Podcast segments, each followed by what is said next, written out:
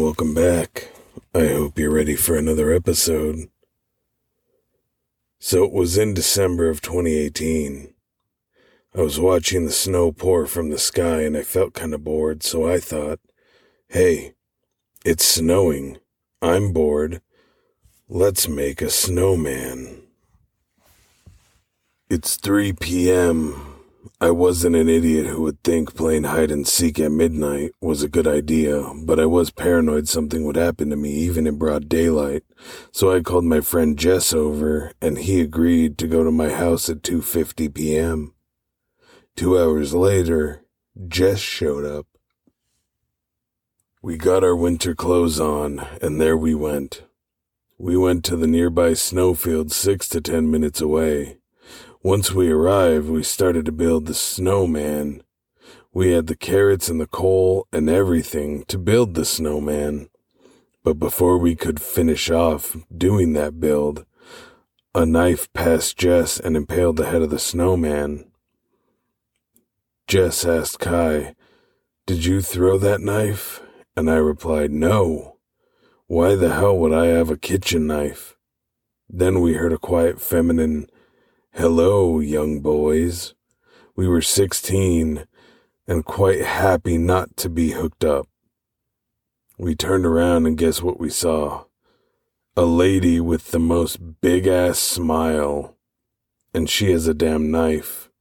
And it had blood, I'm pretty damn sure on it. She immediately started to charge at me. So I charged back. Poor woman thought she was gonna win but all she got was two dozen punches to the face.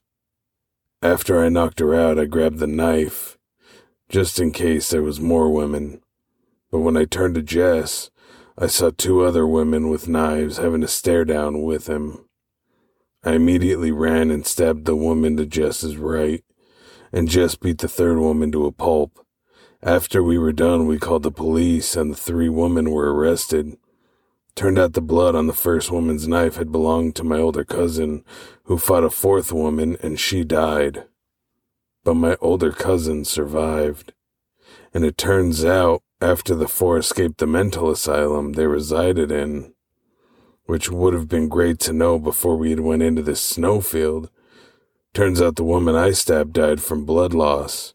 Then she got an infection. So bring some people with you if you're ever going near the woods. Daylight or not, it doesn't matter. You never know who or what you can run into out there. And you don't want to be put into this situation. It would not be a fun one for anyone at all. I also wanted to wish everyone a happy holidays. Hope it's an amazing one for everyone. Stay safe out there. There's a lot of craziness in this world. And just enjoy. I will catch you guys next week.